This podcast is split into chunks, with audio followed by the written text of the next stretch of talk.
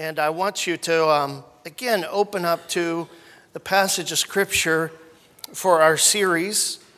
And I hope that you already have this passage somewhat earmarked, dog eared in your Bible, or highlighted, notes all over it, because this is one of the greatest passages in the Word of God, and it's Isaiah 40 31. As we are, again, focusing on what it means to soar like eagles. And this is the series finale this week. And I want to uh, just speak to you a little more about this. I had a friend that was. Um, I was talking with, and he's a, he's a friend of mine, but he doesn't attend church here on a regular basis. He comes every once in a while, and he's like, uh, "So you found out you found some more to say about soaring like eagles, huh?" And I said, "Yeah, you ought to come and hear it." Well, Unfortunately, he didn't make it today. But, but you're here, right?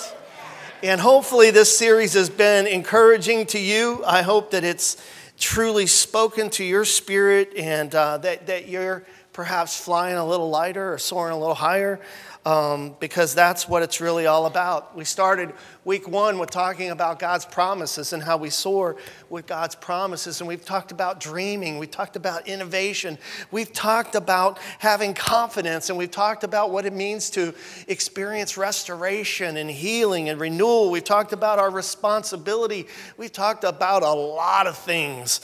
And so today, actually, I'm going to wrap up the series but before I give you the title, let's read the series verse together, okay? And it's Isaiah 40, verse 31. But those who hope in the Lord will renew their strength. They will soar on wings like eagles. They will run and not grow weary. They will walk and not be faint. So be it, Lord. May we wait on you. And as a result of waiting on you, mount up with wings like eagles and soar. So today I want to share a message that I've entitled Soaring with Vision, with a spirit of faith. With a spirit of faith. I believe that you can't have spiritual vision without faith. And if you're truly going to be a person of faith, you need to have vision. Yeah? So I want to I want to kick this off with a few more eagle facts that kind of tie into where I'm going this morning. Here's the first eagle fact. Eagles build their nests in high places. High places.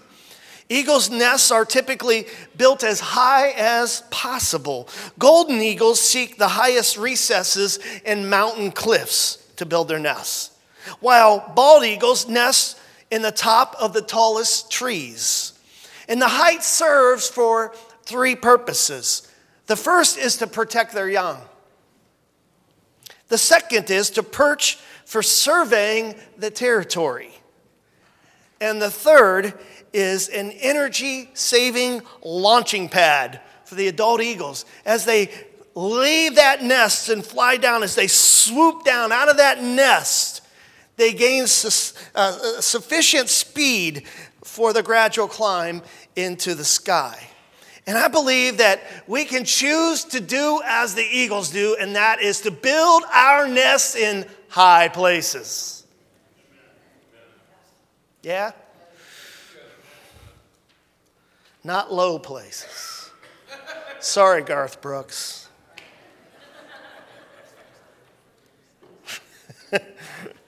high places. Places where the Lord can inspire us and move us, protect us, where we can protect our families, where we can survey the land and say, yes, we can take the land. Also, another eagle fact is that eagles have sharp and precise eyesight. Eagles have exceptionally sharp vision. When it's compared to the eyes of human beings, they have powerful, acute vision. The cones of an eagle's eyes, its fovea, are, are very small and tightly grouped, allowing the eagle to see animals with detail at nearly two miles away. That's sharp vision. Two miles away. you and I would have to look through a pretty powerful set of binoculars to see a rabbit from two miles away, right? But eagles can do it because they have sharp and precise eyesight, vision. The eyes of an eagle are, are placed forward on the eagle's head, giving it the accurate depth perception. And this is important because when an eagle is pursuing its prey, remember, eagles don't eat dead things, neither should we.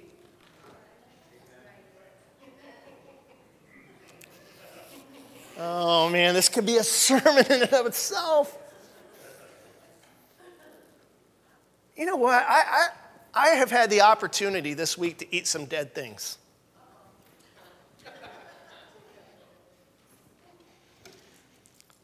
Some people have come to me and wah, wah, wah, wah, wah, wah, wah. Wah, wah, wah, wah, wah, wah, wah, wah, wah, wah. This one over here, this one over there, this one, and this one's talking about this one and this one. If we could ever stop talking negative about each other, we might just build unity and see God do something around here.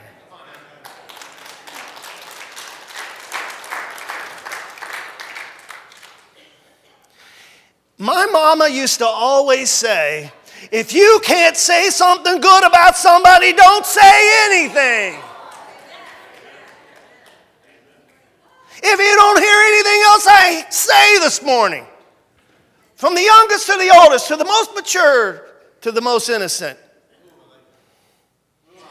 Because some of the talk I hear coming from people ought to know better. Be careful what you say. Be careful what you repeat. If it's not coming from the person, be careful. And if you got a problem with a person, go to that person and don't talk about them. You know what? That's feeding on dead things. Don't do it.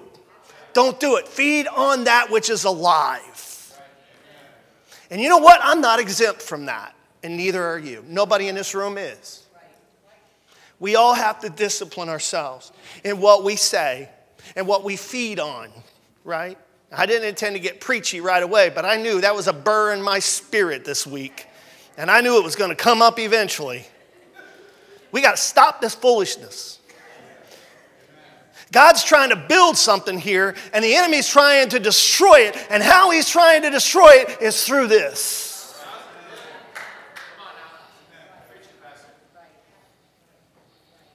Be careful. Careful, little eyes, what you see. Be careful, little ears, what you hear. Be careful, little mouth, what you say. Right? Just saying, don't be feeding on dead things. Enough said on that. Perception. Perception. How many of you know perception is reality? How we perceive something in our minds, that's reality. That's not true spiritually. There's things that we see in the natural that if we follow what we see in the natural, white flag. You might as well just give up. There's things that we go through. There's things that we see in our lives. And you know what? If we if, if we based it on what we see in the natural, you might as well just white flag it. I'm done. I'm out. But thank God we don't live like that. Because we are people of faith. And we want to feed on faith. We want to feed on that which is alive. Also, eagles have an area of vision that covers almost 270 degrees peripheral vision. Now, I was trying to think about that this morning. At best, this is what I see. At best. And even when you get out here, it's, it's rather fuzzy. 270 degrees? Wow. You know what? Some of us need to gain that additional peripheral vision, spiritually speaking. God wants to give us a better vision, a better understanding. He wants us to see what we hadn't been able to see up to this point. But we need spiritual vision to super exceed the natural vision. And here's why it says in 2 Corinthians 5 7, I didn't write this, Paul did to the Corinthians inspired by the Word of God. Matter of fact, inspired by the very finger of God. And here's what it says We live by faith, not by. Is it true?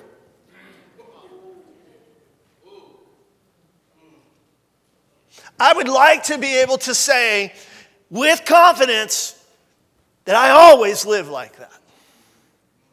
But I must admit that there are days, there are times within those days where I struggle to really fully embrace that. Why? Because I'm still human. I'm as human as you are. But you're a pastor. Yeah, but I'm human. I have my moments. And there are days that it's easier to just go off of what you see and to go off of what you feel because that's human nature. But how many of you know that we are not human beings living in a spiritual world? We are spiritual beings living in a natural world. And we must adjust constantly and calibrate our lives constantly to live as spiritual beings in a natural world as opposed to the other way around. Because when we live the other way around, we are going to struggle intensely with understanding that we must not get caught up in what we see, but we must trust in that which is unseen. Because that which is unseen is eternal. What is seen is temporary, but that which is unseen is eternal. Another passage of scripture here is Hebrews 10:38. Hebrews 10:38 says, "But my righteous one, who? Righteous one. My righteous one will what? Live by faith." Now this one's a hard pill to swallow right here, friend. It says, "And I take no pleasure in the one who shrinks back." Pastor, that's I didn't write it. I'm just the messenger. That's what God's word says. He takes no pleasure in us when we shrink back. Now, a moment ago, I said there's momentary lapses. We all have momentary lapses. And you can have momentary lapses without shrinking back. But God help us if we begin to fall back, shrink back. We begin to say, well, maybe it's not all that I thought it was. Maybe it's not worth my effort, my time. After all, I've been talked to and talked about, and my family this and my family, maybe it's just not worth it. Friends, that's exactly what the enemy wants you to believe. And here's why I want to speak this today because the combination of faith and spiritual vision will allow you to fly higher and go farther. And that's where we should be living. That's where we should be building our nests, friends. In life, it's easier just to stay in a safe place.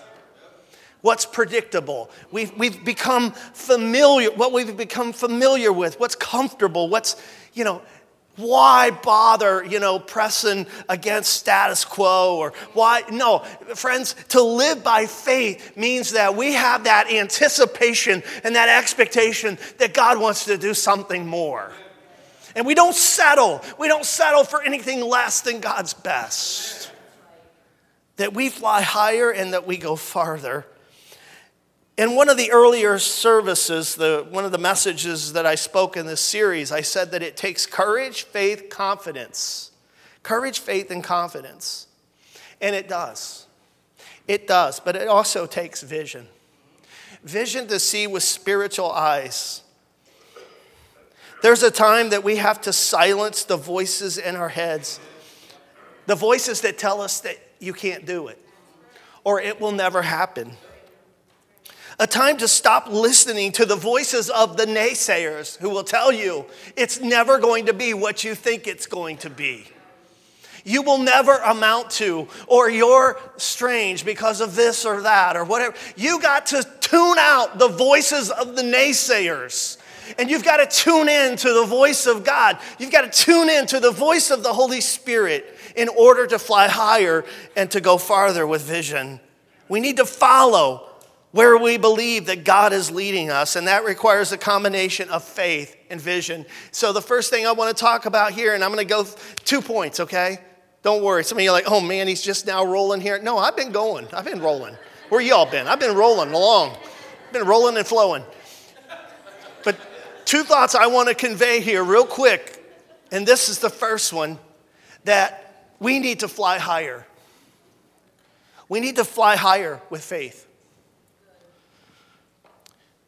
Remember earlier in this series, I said it's going to require patience, perseverance, and practice because eaglets aren't born knowing how to fly. Spiritually speaking, you were not born or reborn knowing how to fly, but you were reborn with the potential to soar. But it's going to require patience, persever- perseverance, and practice.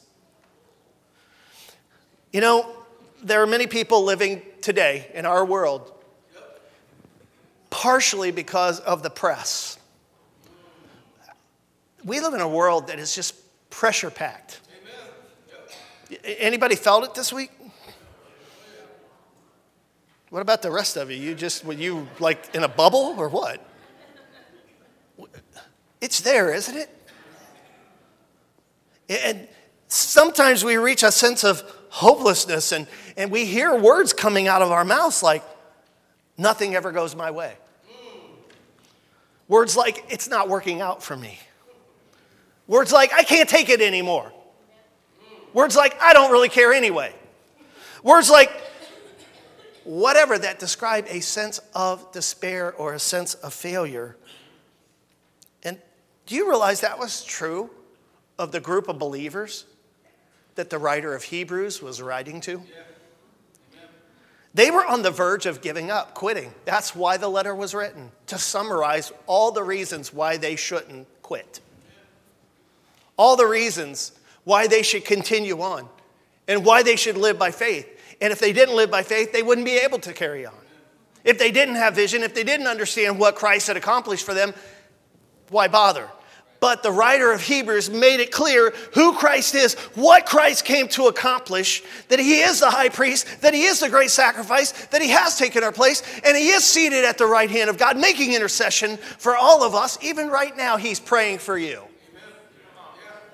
We studied that in our Wednesday evening Bible study this past week. That totally gives you a completely different perspective when you think of that thought that Jesus is constantly at the right hand of Almighty God and He's making intercession for you. He's praying for you. And right now, He's praying for you. Does that change things maybe a little bit as to how you've been looking at it? It should, right? But the Hebrews were, were on the verge of quitting, giving up, quitting the faith, going back into the world. Does that sound familiar? Well, what about so and so? I haven't seen him for a while. Friends, I'm telling you, there is a constant draw to take you out and to take you down. And if you don't wise up to the attacks of the enemy as to how he can pick you off so subtly, some of them didn't think that the Christian thing was worth it. Why bother? Why bother? It just isn't working out. And we see this summarized, really, this whole concept summarized in chapter 10, starting at verse 35. In Hebrews chapter 10, verse 35 through 39, it says this, and I apologize that the font is small. I realized this morning when I was looking at these slides that you can't read them in the back, and I apologize for that. I'm going to try to remember to go with a bigger font. But here's what it says So do not throw away your what? Confidence. It will be richly rewarded. You need to persevere. Confidence, perseverance. Haven't I said that right? You need to persevere so that when you have done the will of God, you will receive what He has promised. For in just a little while, He who is coming will come and will not delay. But my righteous one will live by faith, and I take no pleasure in the one who shrinks back. That was our earlier verse that we read. But we do not, I love this part. I love this is great. But we do not belong to those who shrink back and are destroyed, but to those who have what? Faith and are saved. In other words, the writer of Hebrews says, don't throw in the towel. Don't give up so easily. Don't give up so quickly. Because with endurance comes a great reward. In essence, he's saying, Come on, you can fly higher, you can rise above it. The writer throws this zinger in. He says, The righteous will live by faith. I like what Dr. Tony Evans said. Anybody like listening to Dr. Tony? I mean, he's a powerful, powerful minister. Here's what he says. I love it. He says, Whatever faith is, I like that. Whatever faith is, it's supposed to be a lifestyle, not an event. Whatever faith is, it's supposed to be a lifestyle, not an event. The righteous, quote unquote, righteous defines a lifestyle, not an event or an occasion.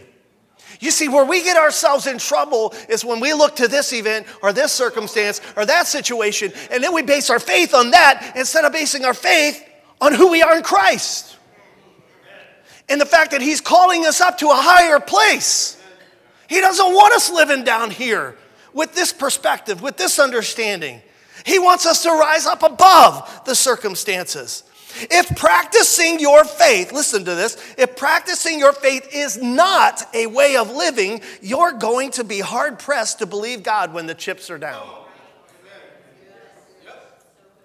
Faith is the way we should roll, it's the way we should do life. It's the way we should flow.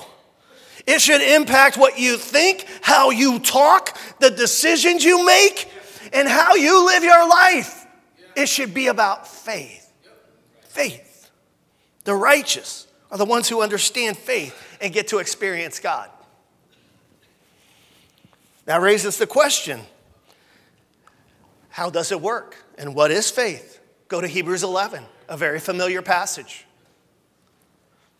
But that's obvious, Pastor. I know it is. Why are we having such a hard time living it out? Because we need to be reminded of it, right? Some of you, some of you who are new here, you're like, oh man, this guy's like, wow. He's like, what? What? Hey, you know, I, I love to have fun. I'm passionate. I'm not mad. Don't, inter- don't interpret me as being mad. I'm passionate. But Hebrews 11, look at verses 1 and 2. I want to read this out of the the modern English version. I like I just like the way it's worded in this version. It says, "Now faith is the substance of things hoped for, the evidence of things not seen. For by it the men of old obtained a good report." Now, if we were to take faith how many of you remember science class? This is going to be some of you, it's going to be easier for some of you young folks in the room to remember this. How many of you remember science class when you had to memorize the element chart, the periodic chart? Uh, yeah, right? If faith, now just go with me, this illustration for a moment. If faith was on that chart, okay, so just imagine that faith's on there. And how many of you know those elements are always made up of more than one, right? So if faith is on that chart as an element, it would be, listen, listen to this, it would be one part belief, it would be one part hope, it would be one part trust, it would be one part perseverance, it would be one part confidence. Well, what is faith? Well, I'm glad you asked. It's belief, it's hope, it's trust, it's perseverance, it's confidence. It's all of these things all wrapped up together. But how many of you know that faith in faith, faith in faith has limited capacity? I'm not asking you to believe in faith for faith's sake.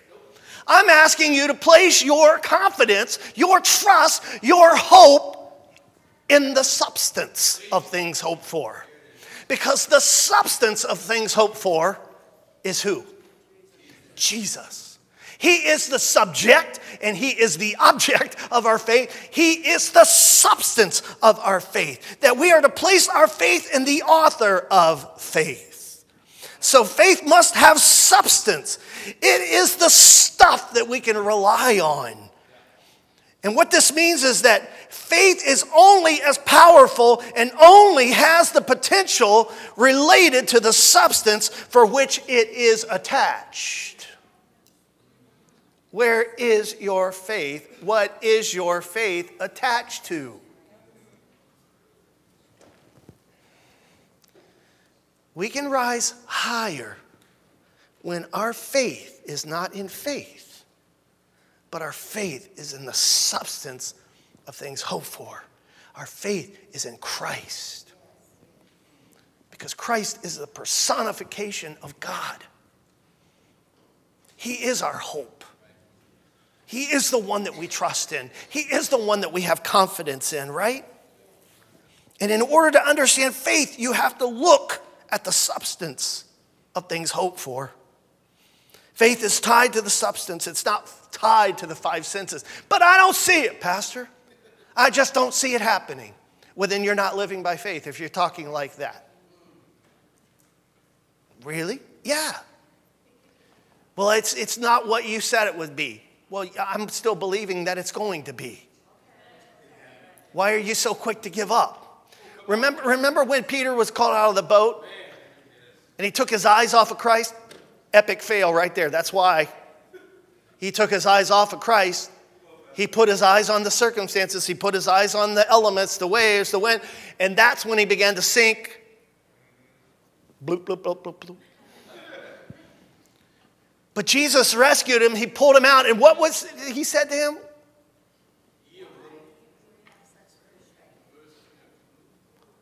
What happened to your faith, Peter? Come on, I'm here. I'm right here. And Peter regained that. Uh, in our study the other night, we were talking about this passage, and it's interesting to me. It doesn't say that Jesus like pulled Peter out of the water and carried him back to the boat. No, he walked with him back to the boat. That means that Peter continued to walk on water. He regained his footing. If your faith seems to be a little rocky right now, you can regain your footing, friends. It's, it's the substance. You've got to place your faith in the substance, the substance of things hoped for. He is the substance, right? I better move on or I'm not going to get through this. This is another line that Dr. Evans said that I really like. He said, Faith is the key thing you need if you want to experience God. When you don't exercise faith, you are challenging God's integrity. Ouch. Right? He said, to not live by faith is to call God a liar.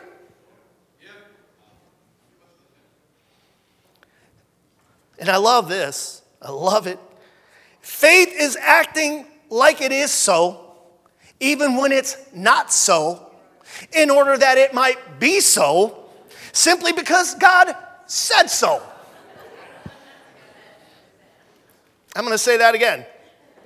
Man, Dr. Evans has a way with words. I'm going to say it again. Faith is acting like it is so, even when it's not so, in order that it might be so, simply because God said so. And the men of old gained a report. That means that their testimony, that's why we have in chapter 11 what we like to call the Hall of Faith. All of these people that believed God. It's the Hall of Faith. Here recently, I had, April and I had the opportunity to go to the Football Hall of Fame, and I had never been there before. If you've never been, it's a really neat experience. And I remember one of the coolest aspects of going there was going in the room where they had the head and bust of all the players and coaches and administrators who were in the Hall of because this, this room showed those who really lived it. They got the football thing. They, and they lived it to a T. And, and they were the ones that were honored for either their performance or for their, their vision to see the NFL become all that it could be. And even though the NFL has issues, and I get it, every sport, every we have issues in culture and in society. These, these are men who have been honored for what they have stood for and how they performed, how they played. Well, in chapter 11, you have this for those who have lived by faith. It's a hall of faith. And we need to read those in Scripture who trusted God. And when they trusted God, God responded, God came through for them. And we need to see the testimony. And we need to hear the testimony. The testimony of even those in this room of how God got you through, how you overcame. The second aspect is this go farther. Go farther with vision. Are you doing okay? Can I go on? Or you want me just to stop? I'm actually out of time. I'm looking at the clock and I'm going, I am out of time. Can I go on? Is that okay? Anybody got lunch appointments? You're like, I got to go, Pastor. You're free to go. Go, just leave. Go. I don't want you to go, but you know, if you got to go, go. But I, I, got something to say. If you can hang with me a few more minutes, can you hang with me a few more minutes? Is that okay? Okay. You got to go to the bathroom, go ahead. Got to get a drink. I understand. The head can only absorb, the heart can only receive what the bladder can endure or the backside can endure. I understand that too. I'll get to that in a minute. As faith gives us lift, vision gives us distance. And we can go the distance, friends. We can go farther. We can go farther than we've ever been. And you know, I need to regularly share the vision of our church because vision leaks. It's like a, it's like a bucket with a hole in it. That's why we have these little bookmarks. And they are available on the Get Info table. We don't have them inserted. We didn't want to make your book thicker today. I mean, your bulletin thicker today. But these are available on the Get Info table. If you've lost yours, we've given them out, or maybe you're new and you haven't had a chance to get one. We try to put them in the gift in the visitor packets. But if you don't have one, these are available. It's great just to tuck in your Bible and have one. I have one in my Bible all the time and it's something that we pray in intercessory prayer. It's something we talk about in staff. It's like, and even in your bulletin, go ahead and open your bulletin just real quick. Look in the bulletin in the lower right hand corner. Some of you didn't even know this was there. In your bulletin, look in the lower right hand corner. What's there? The mission and the vision of our church, right? The mission of our church is what? Loving God, loving people, right? What is the vision? The vision is to represent Christ by becoming a community of worshipers who celebrate, connect, grow, serve, and reach others with his love and healing. That's our vision. That's what we're about. And we have to constantly rehearse that. I have to constantly rehearse that as pastor, and I need to remind you of that. I need to remind you of the, of the objectives, objectives like this one, that we want to be a God honoring, vision led, spirit empowered community of Christ followers. That's vision, friends. Are we there yet? No, but we're on our way. And notice it says the church I see. That's not with our natural eyes. That's with spiritual eyes, that we see it in our spirit, that we pray it into existence before it comes into existence. Because that's how spiritual vision works. There's another one of these objectives. I just want to pick out a few here. It says, The church I see is a loving, caring, family focused church among whom the lonely and broken find refuge, hope, and healing, and a sense of belonging. Another one the one at the very bottom of, of the bookmark says, The church I see is deeply committed, exciting, and full of life. It is a church that is personally engaging, culturally relevant, and spiritually impacting. And how is any of that possible? It's through the verse that's listed on the very bottom of that bookmark. And I don't have it on the screen, but by now we should know it by heart because it says, Not by might, not by power, but by my spirit, says the Lord Almighty. Right? Zechariah 4 6. If we pray it, if we embrace it, individually and collectively, if we begin to believe it, and if we will live it out, we will see it fulfilled, friends. At some point, listen to me, at some point, the church I see will become the church we want to be. And at some point, the church we want to be will become the church that He wants us to become. And at some point, ultimately, it's going to be the church that we are. Amen. Hebrews 11:3. Yeah, that same chapter. Listen, it says this By faith, we understand the universe was framed by the Word of God, so that things that are seen, hello, were not made out of things which are visible. I love verse 3 in the Passion Translation. It's worded like this Faith empowers us to see that the universe was created and beautifully coordinated by the power of God's words. He spoke, I love this, he spoke and the invisible realm gave birth to all that is seen. He did it in creation, He's still doing it today. God is still speaking. He did it in creation. It's in Genesis 1 2. In the beginning, God created the heavens and the earth. Now the earth was formless and empty. Darkness was over the surface of the deep, and the Spirit of God was hovering over the waters. And watch this. And God said, Let there be. And there was. right? All that was seen became from that which is unseen because God said so. It's true in creation and it's true in your life. It's true in my life. It's true in the life of this church. God is Elohim, and that title represents his creative nature, and he hasn't stopped creating. He is still creating. And he wants to create something in our lives and in our church body that perhaps we haven't even seen. And it's a, it's a rhema word, it's a divine spoken utterance. When God says it, it happens. It happens.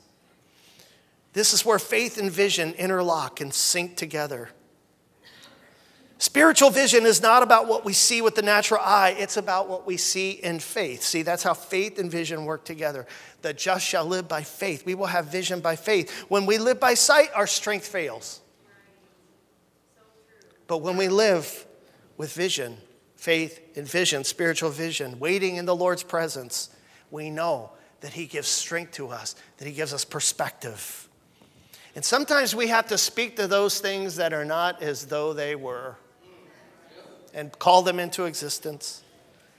Friends, we need to expect something more. We need to plan for something greater, and we need to anticipate that God wants to bring it about in our midst. Now, I'm concerned about the spiritual climate of our church. I'm concerned about the environment, not concerned as in a, well, there's reasons. I mean, no, I'm concerned as in that's my utmost, highest priority is for the spiritual well being of our church and the spiritual culture, the spiritual climate. Do we have a, a, culture of forgiveness? Do we have a culture of honor? Do we have a climate of expectation? Do we have an environment of healing? Do we have all of this is vitally important? That is of utmost importance to me. But I'm also concerned that we don't get stuck as a church and that we don't say, well, this is, this is good enough. Or that we sit on our haunches and say, well, bless God, look at us. No, it's not about what happened yesterday. It's not even about what happens today. It's about expecting God to do something more tomorrow. And if we don't live like that, we'll settle and we'll get stagnant.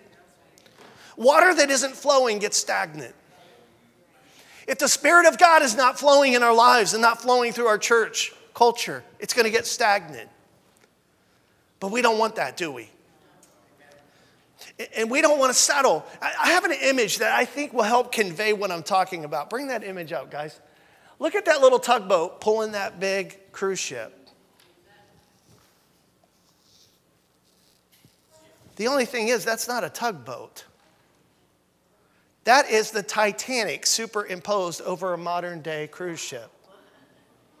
Now, the Titanic in its day was humongous, thus the name Titanic. It was gigantuan, right? But look at it in comparison, and that is to scale, okay? That is what the Titanic would look like if it was riding right in front of a modern day cruise ship. Well, give me that old time religion. Give me that old time religion. Give me that old time religion. It's good enough for me. No, it's not.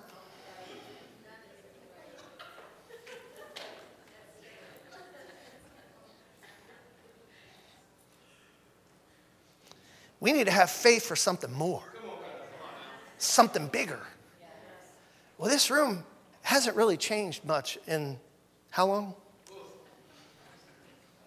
You're sitting on seating that was made in the 50s. Older than the majority of those who are sitting there.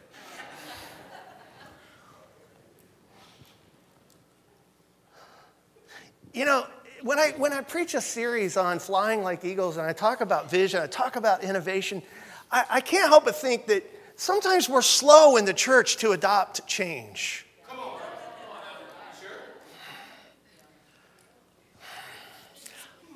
Again, my utmost concern is for the well being and uh, spiritual well being of the church. We've got to move forward with that too. We've got to see where God wants to take us together. Well, when you, when you finally hear from God, maybe I'll follow you. Hold on here a minute.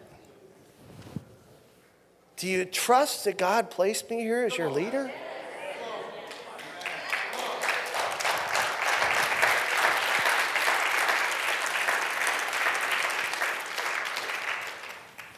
Now, I'm not saying that anybody has said that to me, but that is an attitude sometimes that I feel. Yes, correct. Correct. And I feel like I have to try to prove, I don't, friend, I don't have anything to prove to you. The only thing I have to prove to you is that I'm trying my very best to follow God and to lead us where God wants to take us. But let me say this we are no longer flying around in the Wright Flyer. It was a great invention. That little airplane was a great invention. But if the Wright brothers were alive today, they wouldn't say, Shame on you for getting in that big old jet airliner. You should be flying around in my Wright Flyer. Heck no, they wouldn't say that. Right? But sometimes that's the attitude that we adopt in church, church in our church circles. Instead of, right? I don't I wouldn't even get on that thing to fly to Cleveland.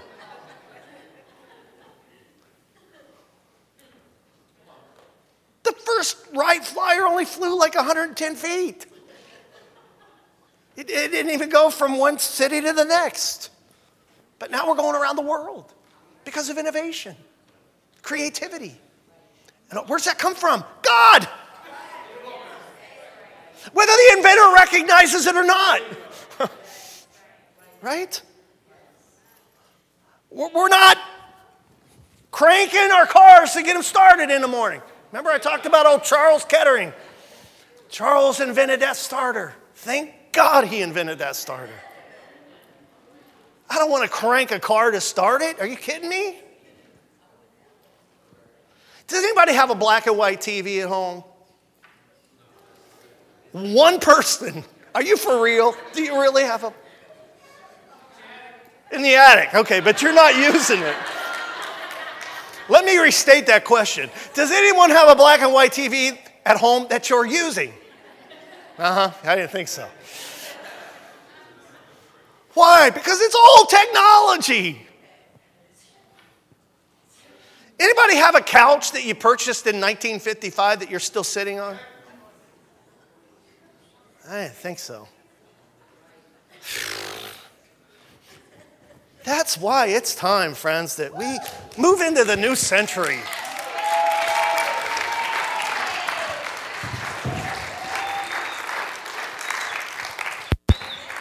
Uh, now you're wishing that you were me, right?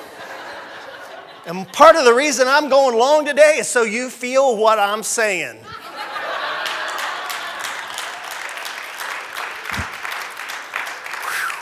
I wish you were me right now because this is mighty comfortable. Friends, it's time that we envision change and that we adopt some change. Come the first of the year, we're going to start a chair campaign. I mentioned it not too long after I got here. Yeah, go ahead. And, and it's going to be a simple campaign. Here's what it's going to be you're going to buy a chair for yourself, and you're going to buy a chair for somebody else. And guess what? We're going to try to keep that cost right around 100 bucks. So for 100 bucks, from every person in this room, we can totally take care of refurbishing our seating.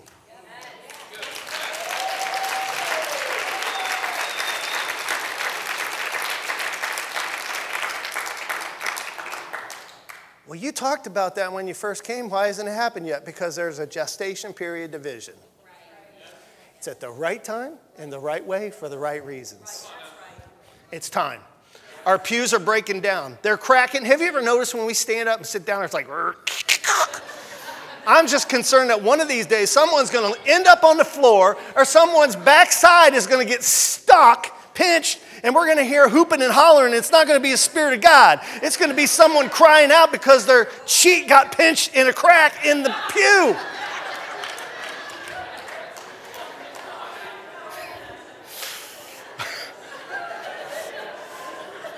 I'm looking at April. She's like,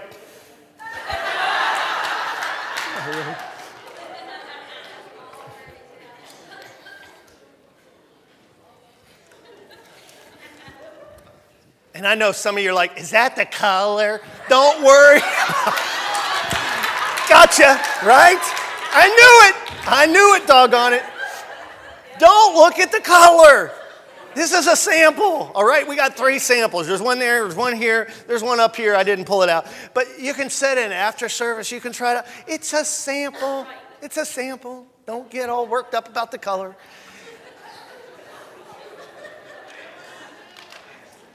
It's nice. It's got a rack on the back. It's got a little place where you can put your communion cup. It's even got a sleeve on the back where we can put our, our tithing envelopes and, and, and other whatever we want to put back here. It's not big enough for you to slide Bibles and stuff in there. That's what this is for. But these are nice chairs. It's time that we move into a new century. These pews aren't going to last forever. And here's what I'm going to tell you I, I, I, measured this room, I figured this out. We can get more seating in here and have more room with chairs. How's that possible? Because they're chairs. Some of y'all right now are practically laying on a pew. You got your stuff all spread out. We got a lot of seats in here, even though it looks relatively full. There's still a lot of spots. But here's what I'm going to say to you if you regularly hit 80% of your capacity and you do nothing about it, you start declining in attendance. And you know what? We're starting to see that because a few weeks ago, we were boom, boom, boom, boom, boom. We were hitting that 80% and we were full, full, full, full, full. Look now, we're not as full today. That's because the message that it sends to people is there's no place for you to sit. We want optimal seating at optimal times, and we want some space. Right now, your knees are probably crammed into the pew in front of you. When we get chairs, you'll have a little more room. Well, what about this way? Well, here's what I'm going to tell you. The way these chairs sit, if they sit right up against each other, it basically becomes a pew because the seating is continual. There's no rail on the outside, the rail's underneath. You hook them together, you pretty much you can put one cheek on one chair and one on the other if that's what you desire. I don't know how else to say it. Sorry. Okay? Some of y'all like, that's a little too personal. Well, I'm trying to describe to you what's possible, okay? And, and these are wider chairs than normal because we want comfort, but we want space. We want more chairs, we want more seating. And that's not all. Try these chairs out after service. We're also talking about, and we have to raise the support for this, and that's not the color either. Don't get worked up about the color.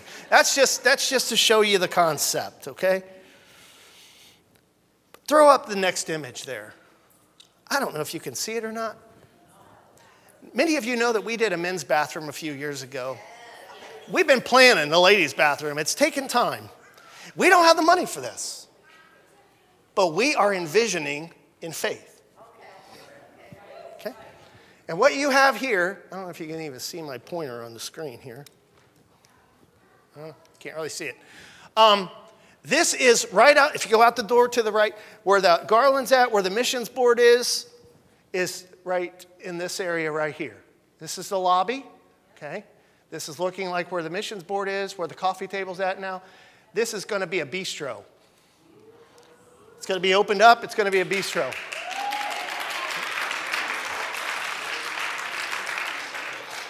Right behind this bistro is a support wall. You don't enter that the way, you enter from this is the hallway, okay? From the hallway, there's a ladies' lounge.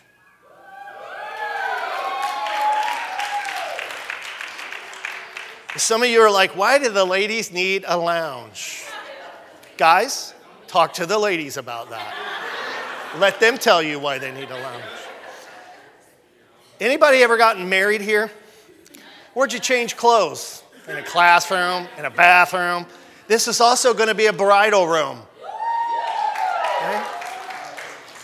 Anybody with babies, you take your baby where to feed it? Hopefully, you feed it somewhere where, you, well, this is a nice space that you'll be able to feed your baby, breastfeed your baby, change diapers, so on and so forth.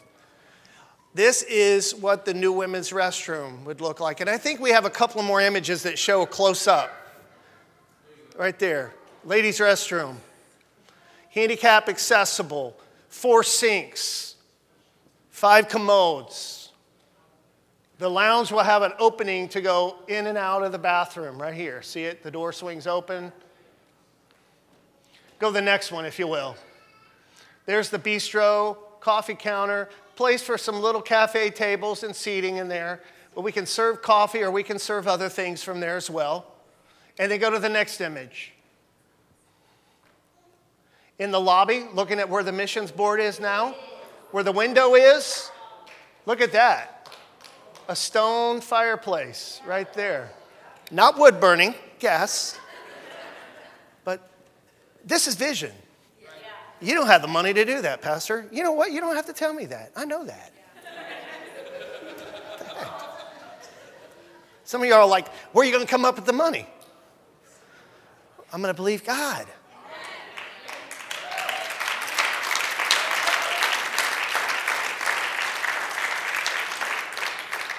And I know some of you are thinking, but you said we were going to carpet this place. We are. After they tear up our parking lot and put a sewer line through it, and they buy us a whole new parking lot. The city's to do that, by the way. We're not to put down new carpet if they're to tear up our parking lot. We're to wait till they tear up our parking lot and fix our parking lot, and then we're to put new carpet down this place is to look different. It's to feel different. And it's going to reflect the different change in the environment, in the climate, in the atmosphere. And hopefully it will help us over the hump of that, right? Friends, that's vision. I don't know where the money's going to come from. The chair campaign, that's an easy one. It's like, come on, you can help. You can, I don't know where we're going to get, but we're going to have a campaign and we're going to do a drive. I'm not going to pull somebody in here and talk about how you need to do this and that. No, we're, we're doing this all in house. I don't like paying someone else to raise money for us when we can do that ourselves, right? Why am I showing you all this?